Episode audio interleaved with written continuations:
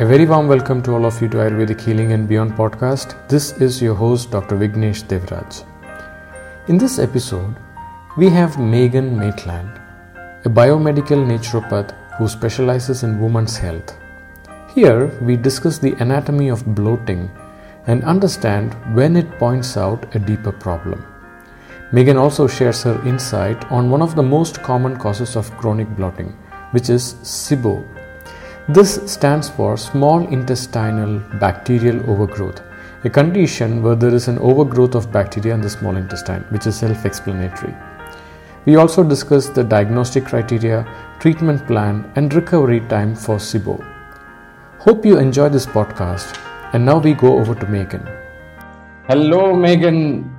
Finally, happy to have you back in my podcast. It's fantastic. I mean, our previous episode was such a I mean, many people wanted to have more conversations with you and ask you about things. And today, I'm so curious to talk about bloating and being a naturopath and the kind of content that you put out and the kind of testimonials that you put from your patients. I'm so excited to know because bloating is a big issue today. And first of all, thank you for being coming back again. It's an honor to have you back.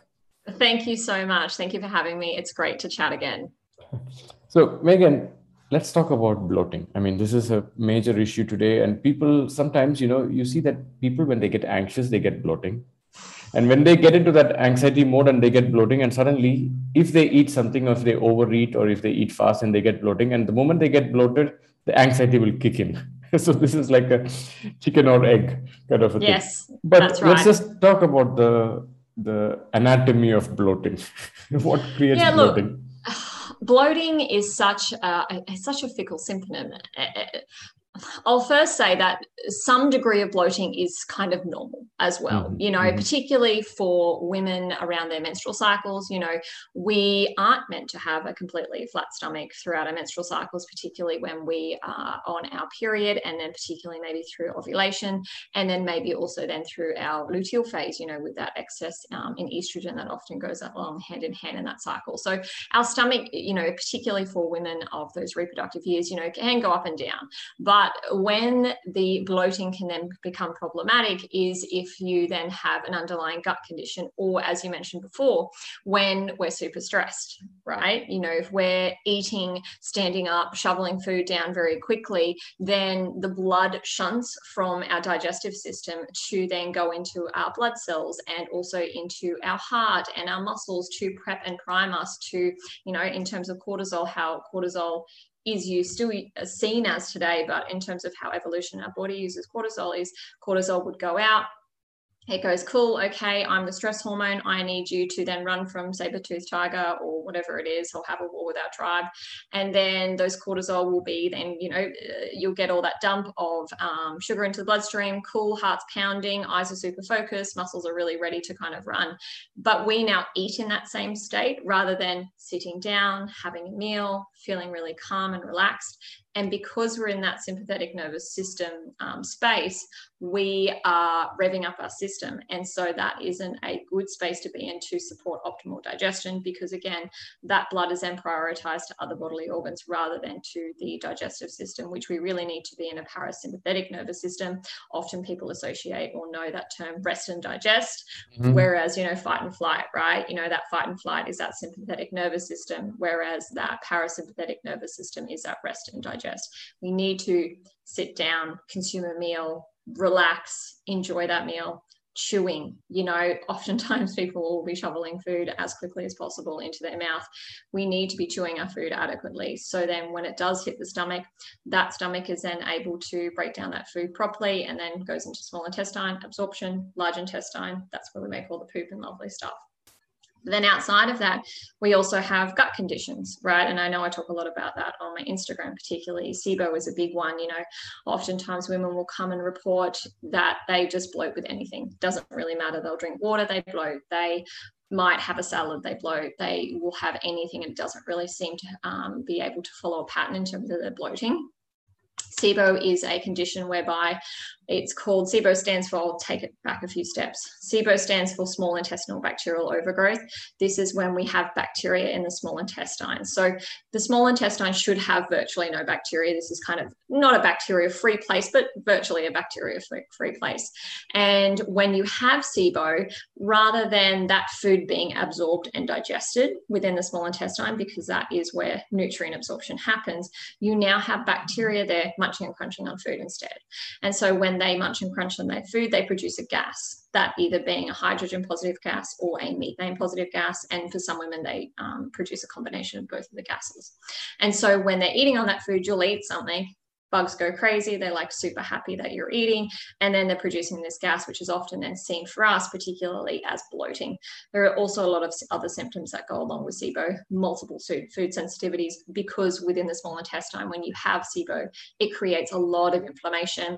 You'll also have that um, maldigestion and a malabsorption happening. And so you often get food putrefaction happening in there because you're not actually properly absorbing it because that brush border enzyme within the actual gut layer has been compromised due to that inflammation um, happening in the small intestine as a result of that SIBO. So then you get all that undigested food that then gets dumped into the small, um, into the large intestine, and often then that can create that multiple, um, you know, gut dysbiosis further down the track as well. So it can be often, um, you know, it might start with SIBO, there, but then it can certainly go on to then worsen other conditions as well.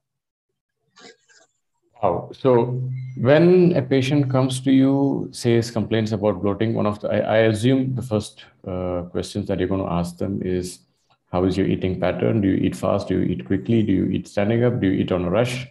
Yes. So yeah. So when they say yes, and you say you have to change that, they'll be quite disappointed. I thought you're going to give me a pill and you're going to tell me to change that. no, right. It's like the it's the old saying. I think I did a reel on it. It was like my doctor prescribed exercise, and they're like, I just want that in a chewable. Like I don't really want to do that, right? I just want something that's quick and easy. Um, but it's always and look, you know, I do a lot of testing in my practice and I love testing. You know, I, I, really, I relish in it and I really quite enjoy it. But it's always important to go back to basics. You know, mm-hmm. just do the basics, then come back to me in a month. And then if you're still saying to me, okay, we've made these kind of initial changes, that being, okay, we're being more mindful when we're eating. Another really great tip is having not drinking water when you're consuming food. So that can reduce stomach acid because it dilutes the stomach acid. So that can be really helpful for a lot of people not drinking a lot of water with their meal. Mm-hmm. Um, and then, as I said, just being mindful when eating, sitting down to have a meal and consciously, um, you know, eating as well. And if they do come back to me within that month and they're still reacting, still having, you know, bloating, and, you know, particularly alongside that bloating, there is usual other, you know, digestive symptoms like constipation and diarrhea usually go hand in hand with that. And then I will then often go and do that SIBO test. I would say, if you do have IBS, 80% of people who have IBS often have SIBO, and even rosacea has now been linked to it. I think think it is almost around that 60, 70% of people who have rosacea also have SIBO. So oftentimes skin conditions can be linked in with that. But mm-hmm. certainly um, if that bloating isn't improving with sort of, you know, some general lifestyle strategies, obviously eliminating those trigger foods, which can be really problematic for people. Um, if that's not working, then of course I then go deeper and have a little investigation. I would say most people who I test for SIBO, I reckon 90% of my clients have SIBO at some point. So how would we diagnose SIBO? Um, is really test, easy. Blood test. Yeah, it's really easy to diagnose. So um, most functional practitioners can do it these days. We have access to really great testing. Uh, it's through a breath test. So the one that I particularly use, it's through sibotest.com. I think they post all over the world from what I remember. They send you out a kit, you consume a lactulose solution, which mm-hmm. then provides fuel for the bacteria to consume. And then you blow into a bag every 20 minutes mm. to see if you're releasing that gas, that being either that hydrogen positive gas that I spoke about or either a methane positive gas. And then when you get the result back, it is then just plotted nicely along a graph to then demonstrate whether or not you are making those gases over that three hour time period. But very easy to get.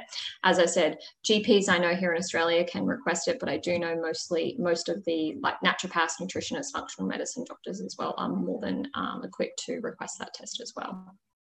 Fantastic. And if it comes positive, is it change of medications? Uh, I mean, change of diet? Uh, what else would you how would be the protocol be is it mostly supplements that you it's a combination so there was so a long time ago, and I, I, feel like it is still to some degree out there. So, the SIBO diet is put forward as a really great treatment option for people in terms of diet. And it is, it's a great it is a great diet in the sense that it is very effective for reducing symptoms for a lot of people because you were re- reducing the fermentable carbohydrates in a diet. So then you are removing the food source for the bacteria. And so they no longer go in and are super happy and are munching and crunching and producing gases. And so you do get a lot of symptom relief. What we have now found is that when you do these diets in conjunction with doing antimicrobials or antibiotics, then it is less effective at killing off the SIBO because what we've found is that the bacteria don't necessarily die. They just, it's like a bear in hibernation. They're mm. there still, but they're like, we're just going to wait, basically, until you six months later and a lot and a lot of clients report that. They say i went on a sibo diet. I felt great you know and i did this diet for six months. I felt amazing. And then i thought okay i'm going to just start you know trying some foods. They might initially feel okay but then as soon as they kind of go back to you know sort of their original diet and this is no by no means like junky foods takeaway it's more just those salads onions garlics legumes those things that are trigger foods their all their symptoms come back because it actually hasn't been fixed if that makes mm-hmm. sense. it's just kind of like they're just just waiting. Underlying, yes. Exactly. So they've now found in research when they do treatment for SIBO, and I do it in all of my protocols, is they add in something a, something called a prebiotic fiber. So that mm-hmm. actually forces the bacteria to grow. And so that is recommended. It's shown to be 80% more effective when you go and do a, like an antimicrobial treatment, or the, most of the research is actually done on antibiotic. So the antibiotic alongside a prebiotic fiber like PHGG, which is called partially hydrolyzed guar gum, has been 80% more effective than just doing the antibiotic alone. Mm-hmm. And so I have found it much more effective in my practice. So although I don't follow the SIBO diet specifically anymore, I do have a regime of just general good healthy eating to mm-hmm. promote good health bowel, bowel function but i don't necessarily lean towards doing the sibo diet because now we are finding with the evidence that it is not as effective when actually kind of when we're trying to actually be effective in killing off sibo and a lot of clients talk about the uh, it's very hard and difficult to kill off um, because a lot of clients will come to me, they've been on a SIBO diet for two years and it's they're still in that space of, you know, reoccurring SIBO all the time. This can be really tricky for a lot of people to get off. So I will often not do the SIBO diet, but as I said, you know, general, you know, diet restrictions are very good to do, but I don't necessarily do that SIBO diet. And then I do supplements on top of that. So um, depending on what I find, whether that be hydrogen positive gas or methane positive gas, with methane positive gas, uh, garlic is really indicated hydrogen positive gas. Um, berberine is the one that is used. And then for both of them, I use definitely a combination of thyme, pomegranate, and horopito. It's very helpful too, cinnamon in some cases for some um, people. And then I use the PHGG, so that's that partially hydrolyzed guar gum that I was talking about. And then on top of that, I'll give like a biofilm buster to like break apart, um, you know, the films that cover the bacteria to make it more effective in killing it off. And then just some really nice general gut support and some binders in there too, just to kind of help with that diet because some clients find it a little bit too much going on all those antimicrobials. It can be a little bit hard on their gut. So I add in all those binders as well. Wow. I mean, in uh, I mean, I could connect the dots in my practice when you're talking mm. about garlic and the pomegranate and the berberine. In Ayurveda, when somebody comes with bloating, we always underestimate, not underestimate, like a, uh, by default thinking, it, there's a Sanskrit word called krimi. Krimi means worms. Technically, yes. it means worms, but yes. uh, worms in ancient language, they also call the bacteria that is not uh, aligned with our body as mm. uh, worms. So every time that happens, we have a combination which has garlic, mm. basil leaves, pomegranate, yes.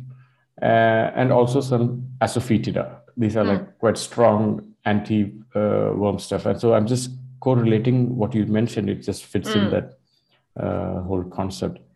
But what creates the SIBO in the first place? Here's the thing. So with SIBO, there are many causes of SIBO. So oftentimes and look, uh, in terms of the women I see, I obviously run a, you know, women who uh, come to me for a lot of hormonal complaints. The pill is a big disruptor of SIBO. You mean the contraceptive pill? The contraceptive pill. Uh, PPI, so Nexium, you know, Somac, those sorts of things, because it's reducing stomach acid. So they are well linked to SIBO as well. Oh, I They're probably all the, the women who are taking this, please listen to this again and again. I'm going to keep it as a clip and keep putting it repeat. totally, I know. Yes. I just I just had a woman yesterday who came and saw me. Um, she was wonderful, and she'd been on a PPI for over 12 years to heal stomach ulcers, and it, it just completely derailed. And then PPI. PPI, protein, sorry, I should explain that, proton pump inhibitor. So it is there to stop stomach um, production. It is often used as a treatment for GERD or reflux, indigestion, things like, like that. acid reflux. and uh, Or can, you, can you also call it antacids or no? Uh, antacid is different. The antacid, from what I understand here in Australia, is like Gaviscon. Mm-hmm. That's just basically it providing a film. Yes. Yeah, it's just like a film. So you'll have the like this yeah, it's cooling. So you'll have like the stomach, right? And then the Gaviscon will literally be like a layer over it. So it stops the acid coming up. Whereas when you take a PPI, it is physically trying to reduce the acid that you're making in your stomach. So Gaviscon doesn't actually reduce the acid in your stomach. It's just providing that film to stop the acid reflux coming up mm-hmm. and out through your mm-hmm. esophagus. So that also creates this Dysbiosis, absolutely. Because if you are trying to reduce stomach acid, if we think about our gut, we starts in the mouth, we chew our food, comes down to into our stomach. If we aren't able to adequately break down our food because of low stomach acid, which oftentimes that is what is the cause of reflux, but that's another story for another day.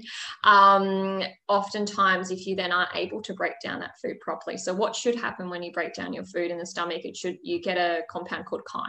It's literally like this grey pasty thing that then goes into your yeah, sludge, essentially, it's sludge, right? Um, and then it goes into your small intestine. If you can't break it down to chyme, then that just sets you up for this continual dysbiosis and inflammation because mm. you've now got undigested food going in your small intestine, which creates maldigestion and malabsorption. It then further creates food putrefaction. So you've kind of got this like rotting, um, you know, food in your stomach now. That then goes into your large intestine and feeds and fuels the growth of your bad bacteria. So it really starts with good, healthy stomach acid as well. But certainly that is a major contributing factor and one that I deal with a lot in my practice just because of the women that I see. I know there are a lot of other causes of SIBO as well, but those are kind of the main ones that I see in my practice. Hmm. And anything with sugar, alcohol, coffee, would you say this, this could also contribute or? I think they would definitely contribute to some extent. Again, you know, if you're having significant amounts of alcohol, then yeah, for sure, we do know that uh, there is research to support the changes in the microbiome without a doubt. Yes. And also, when people consume alcohol, their cravings will change and they will crave for those heavy stuff, and that could also contribute to that. Absolutely, yes, absolutely, I agree with that. Hmm. And sometimes when when I take the history of patients, and if it's a woman taking contraceptive pill, and on top of that, coffee addiction and alcohol and smoking and Red Bull, Yes. And I feel bloated all the time. Yes, of course, you will be. be grateful you're bloated because your body is telling you something that you need to change. Absolutely, absolutely. So spot on. And uh, when it comes to emotions, I mean, we spoke about the emotional aspect, like the parasympathetic part. Mm. It is also contributing to this. Now, the food aspect is also contributing to this. But mm. have you noticed in menopause women also go through this uh, bloating or perimenopause stages mm, in terms of the bloating yes menopause perimenopause and menopause are a very interesting time for women both mm-hmm. reproductively and also then um, you know uh, mentally as well mm-hmm. very much when you go through that many perimenopausal phase and you know I, I wonder your metabolism slows. We know in research that perimenopausal women, and very much so um, menopausal women, naturally um, increase their insulin sensitivity of resistance. Sorry, not sensitivity. They become more insulin resistant because we become less um, sensitive to the call of estrogen, and this is just a result of aging. Oftentimes, women will have higher triglycerides, high cholesterol, you know, higher higher blood pressure as a result of that aging process and changes in those hormones as well.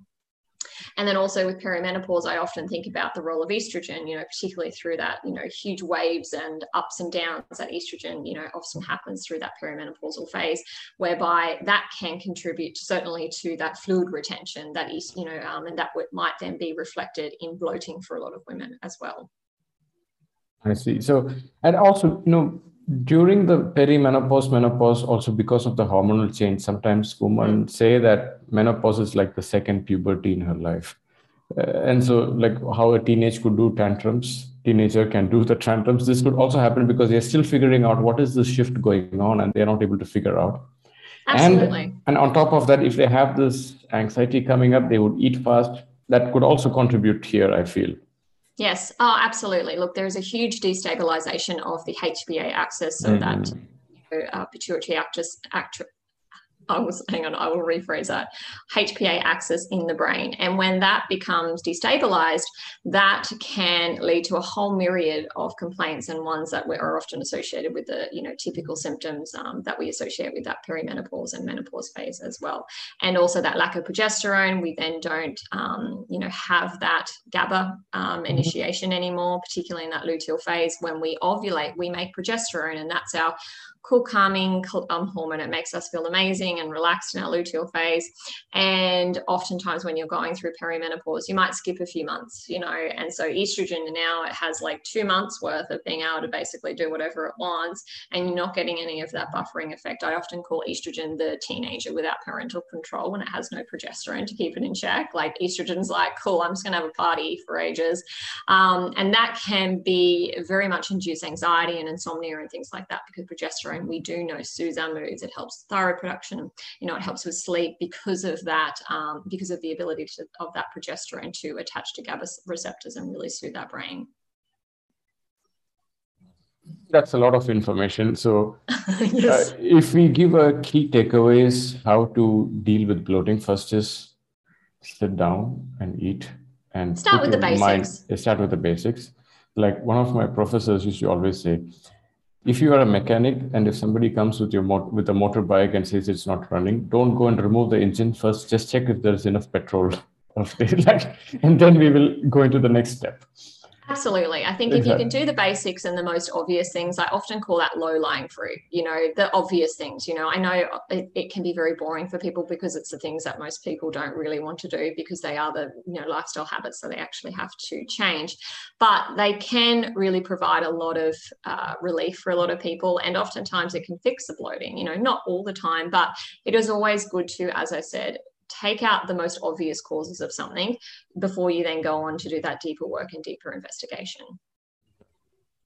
And I think slowing down uh, in my practice, I mean, when I tell them, have you tried eating slow? Have you tried eating mindfully? Have you tried chewing your food? And also, don't overeat, bring portion mm. control as much as possible.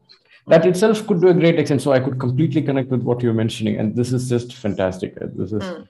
the basics itself will solve a lot of issues.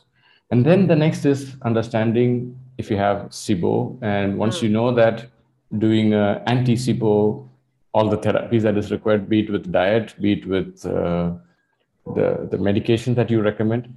Mm. In when it comes to diet, what are the basics that we should be careful with? In terms of SIBO or, or yes, SIBO, yes, SIBO it's really the fermentable carbohydrates. So mm. they're the ones that are most triggering. So the mo- most of the time people will describe reacting to onions, garlics, broccoli, cabbage, Brussels sprouts, um, a lot of those cruciferous vegetables. They're the kind of main ones, legumes, chickpeas, things like that. So they're kind of the main ones. But for women who have had you know, particularly I see a lot of women who just now have, they've now gone past that spectrum of just generalized sort of uh, maybe at the start, that's what they started reacting to. And then over time, because the SIBOs continue to get worse and that brush border um, has continued to degrade, they now have a reduced ability to pick up a lot of those, um, you know, fermentable carbohydrates in that gut lumen. And so they just end up reacting to any food that goes into mm-hmm. their stomach, you know, and oftentimes they won't be able to really pinpoint or when we we do a food elimination or a food diary, you know, they'll report reacting to all sorts of different myriad of foods. Um, and so sometimes that can be a, a symptom of SIBO as well, just multiple food sensitivities. You know, people often go to do these food intolerance tests a lot of the times, and then they have to dwindle down the amount of food they're eating to like 10 bits of food because they can't eat anything else. And so I'm always of the notion, well, why can't you eat that? There has to be mm. a reason. We're not all pre-programmed to, you know, then have these issues and not be able to digest foods. And so that's why I always like to do that deeper work, particularly when you're getting into that very restrictive eating. And I have lots of, I've had lots of clients who have come to me, you know, they're eating like lettuce with like a bit of meat and then they might have a zucchini and a celery and that's pretty much all they can eat because they just react to everything else and oftentimes they have SIBO because there's just such compromisation of that brush border and lack of digestive enzyme, enzymes there to help absorb that food for them all right so okay that's uh, I will have to note down this and put it in the show notes so people can go through that. That's fine. I went on a bit of a tangent. Uh, it's a lot of wealth of information in here. And then uh, once you know that, what will be the timeline to have a recovery from this if they are diagnosed with SIBO? I mean, I mean, yes, we do put this, but sometimes does it? People expect within two weeks, or people expect within two days. But what's the timeline that we can recommend to completely have a good recovery? Yeah. So look, there is no timeline on it. So I do an initial uh, treatment of six weeks. That's kind mm. of my initial. Some people do eight. So you know, kind of sitting to that six to eight week mark on top of that though and this this goes for any really gut condition except like maybe a parasite or helicobacter pylori when you have an imbalance within your gut microbiome whether that be too much bad bacteria you have SIBO whatever a six or eight week gut protocol it's like losing weight right it's not going to mm-hmm. be fixed so you'll feel a lot better in six weeks and that's my hope is that once you do the six week or eight week protocol is that a lot of your symptoms will reduce. And then you might get three months out of that protocol. So then you might come back to me in three months and say, okay, hey, I need to redo this at this point. And then you might get six months out of that next one. But the goal is over time is that you get further and further away from these rounds, I call them SIBO rounds, whereby then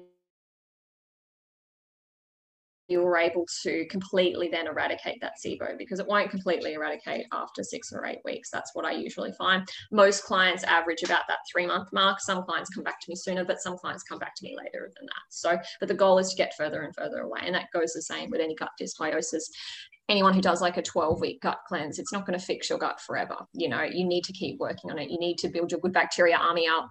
Otherwise, you're going to be left in the same situation you were 12 weeks ago. Yes, you might feel better for like three months, but if you're not building up that army right, your army are then not going to be able to keep the bad guys in check. That's essentially what it is. You've got to, the good guys need to outweigh the bad guys. But if you're not feeding those good guys religiously, um, and that takes time, that's not in a 12 week gut protocol, as you know, right? Um, that takes time. And so, um, the most important thing I can always tell my clients and educate them on is knowing that this is long term, this isn't a short term thing, particularly with anything gut related. Yeah, again, one of my teachers he he specializes in treating patients with psoriasis and he would give them a very strict diet so the patient after going through that strict protocol doctor for how long should i practice this oh for the rest of your life that's that's how it is i know i know that's fantastic megan i mean anything else you would like to add for people dealing with bloating uh, again, coming back to the basics, you know, um, having sauerkraut with foods, apple cider vinegar can, can be really helpful as well. You know, those sorts of things before meals. You know, as I said, just kind of ruling out any major issues. Uh, no, I won't. I won't speak about that. I have had a few clients um, who have done really well on different types of diets, but again, it comes down to the testing. I've done the testing, and we've gone, okay, there is something here where we need to eliminate it, and then that has been extremely helpful for them with their diet and with also their bloating as well. But as I said, basics. You know, as I said, you could add in a little bit of ginger capsules are very helpful too. Sauerkraut, um, you know, apple cider vinegar too can be very very helpful for women as well. And then all else fails, then it goes on to that SIBO testing. Fantastic. Have you ever experimented with fennel seeds? Fennel seed is amazing. Yes, oh, absolutely. Because in yep, Ayurveda, we great. use fennel seeds and they would say, oh, fennel seeds. I make the tea with fennel seeds and I feel like my whole gas in my body and brain is gone. it basically just like pops them all out, right? Exactly. Like it just expels all of it. It's amazing. Fennel is fabulous. Mm. Thank you so much, Megan. It was, as again, a lot of enlightening wisdom that you always share. And uh, how can people reach out to you for consultations with you? Uh, if they would like to speak with me and chat with me and work with me one on one, I um, am known as the biomedical naturopath on Instagram. And please do follow her page. It's full of fantastic wisdom and practical insights, and she makes such difficult concepts as simplified as possible to anyone to understand. So thank, thank you, Megan, for all kind. the work that you've put in. Oh, you're so welcome. Thanks for having me again. Thank you. If you want to do a one on one online consultation with me to enhance your overall health, vitality, and well being through Ayurveda and holistic approach, do check the details in the show notes of this podcast or visit vigneshdevraj.com for scheduling a consultation with me. Thank you for listening to Ayurvedic Healing and Beyond. If you loved and enjoyed this podcast, please do subscribe, share, and review us. This helps to spread our mission of guiding humanity to becoming their healthiest self and also giving the right resources for holistic healing. If you wish to know more about my work, please do visit www.vigneshdevraj.com. And if you are interested in doing an Ayurveda treatment or authentic Panchakarma therapy, please log on to www.sitaramretreat.com.